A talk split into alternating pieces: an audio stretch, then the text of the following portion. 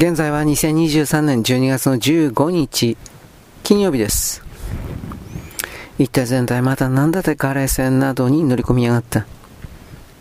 すべての南極人はそのことを知っていた。死に赴く4人さえ知っていた。長い氷の中の生活と屈折した世界をもって、あれほど流された涙を死を栄光でもって飾りたがる愚かな心情を洗い流してしまっていた。選ばれた4人自身も彼らの死に栄光などないということを知っていた。彼らには金ピカの栄光を裏にちらつかせた義務の観念さえなかった。誰かがそれをやらなければならないからやむを得ずそれをやるのだ。4人の男たちもそれを送る者たちも、彼らが英雄として死ぬのではないことを知っていた。溺れる子を救うのに、冷たい水に飛び込む者は、義務を果たそうとする観念のために飛び込むのか、栄光のためか、英雄足らんためか。大げさななり物入りの栄光や英雄は、死に行く者を道家に仕立てるものではないか。南極は科学者たちの共和国だった。軍人たちも忠誠を尽くすべき国家を失って、4年を彼らと共に暮らしたことによって、あの滑稽な釈子定規と化していた軍隊的な義務や責任の観念から解き放たれていた。同胞の世界の死と氷の中の生活が嫌をなしに人々にもたらしたものは、あの老人の心で描き出された古典哲学のどうしようもない明晰性だった。で、彼らは死を恐れもせず従ってそれに立ち向かうための無理やりの感情の抑揚を求めもせず、前をしかめ下打ちをして死に赴いた。勇気はそれが比較の問題にならなくなった時に、初めてその素朴な真の姿を表した。誰かがやらねばならず、誰もが使命を拒否しないならば、誰が取り立てて選ばれた者のの勇敢さを歌うだろう。選ばれた者と見送る者との共通のそして唯一の信条は、悲哀とやり場のない腹正しさだった。残る者たちはこんな奇妙な仕事のために仲間を死なせねばならない悲哀。死に行く者たちはこんな奇妙なことのために死なねばならぬ悲哀。そして行く者も残る者も共に抱いていたのは、破滅した後までも南極にこんな厄介を通しつけた、愚かで野蛮だった世界に対するやり場のない怒りだった。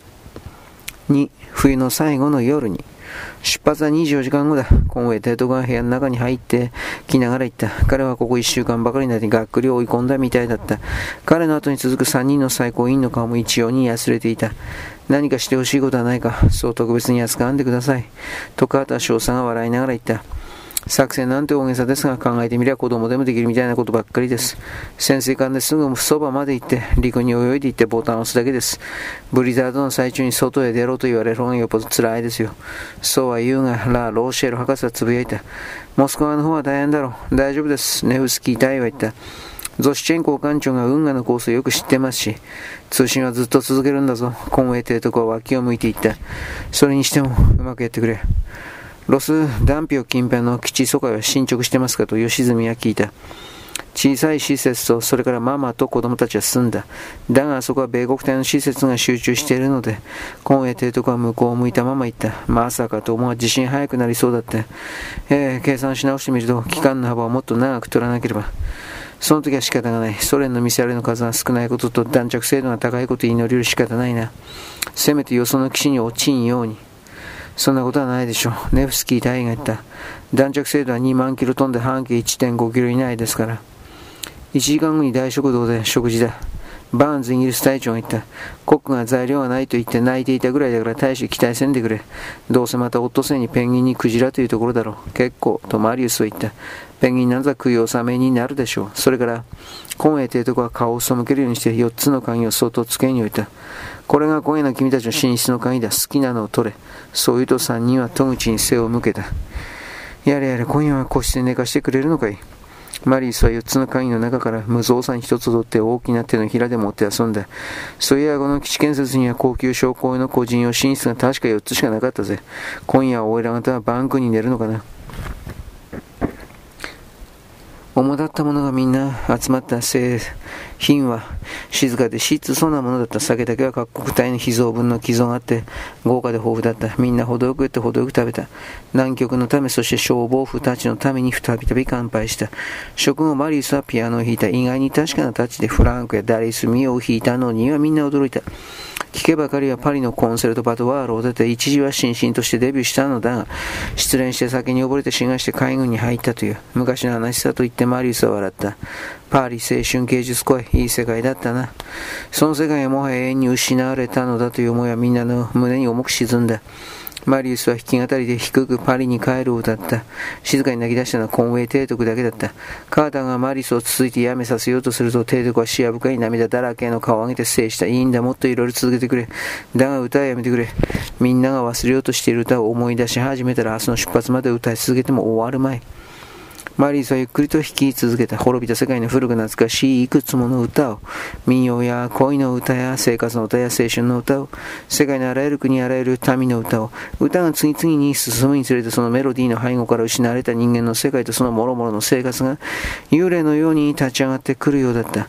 地中海岸の青い海や山、アルプスの雪の山のポルカ、セーヌの湖畔でいつまでも抱き合っていた恋人たち、ニューヨーク5番街の雑踏と喧騒、ワイキキの浜辺、東京の夜、ロンドンの夜会、ロシアの矢に響く農民の歌声、南米のパンパスを渡っていくガウチョの歌声、カリブ海の祭りに響く海洋民謡、町の村の都市の昼と夜、その陥落、肉親や友達や陽気な酔っ払い、人々の顔に等しい優しさを加える黄金の光、ネオンの洪水やローラーコースターやメリーゴーランドのひなびたロンド。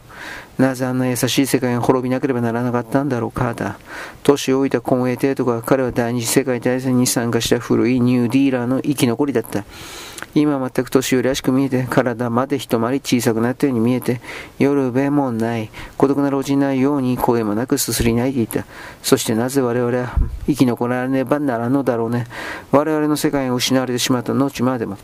カーターはそっと老人のそばにいるとマリウスに目配りをした。さあ、もう寝ましょう。カーターは優しく言った。もう遅い。最後にもう一度だけ乾杯しよう。老人は涙を払ってグラスを取った。滅んでしまった世界で生き残って南極と、それから私たちのために死んでくれる君たちのために、みんなはグラスを取り上げた。だが、コンウェイ帝督はグラスを持ったままいつまでも飲み干そうとしなかった。彼はじっと窓の方を見ていた。ご覧と帝督はつぶやいた。今夜は特に見事だ。汚れた窓ガラスの外にカンカンにいてついて見事に腹を立った南極の夜、夜空いっぱいに凄まじく巨大な5歳のカーテンがはためいていた赤に青にピンクに。ここまでよろしく。ごきげんよう。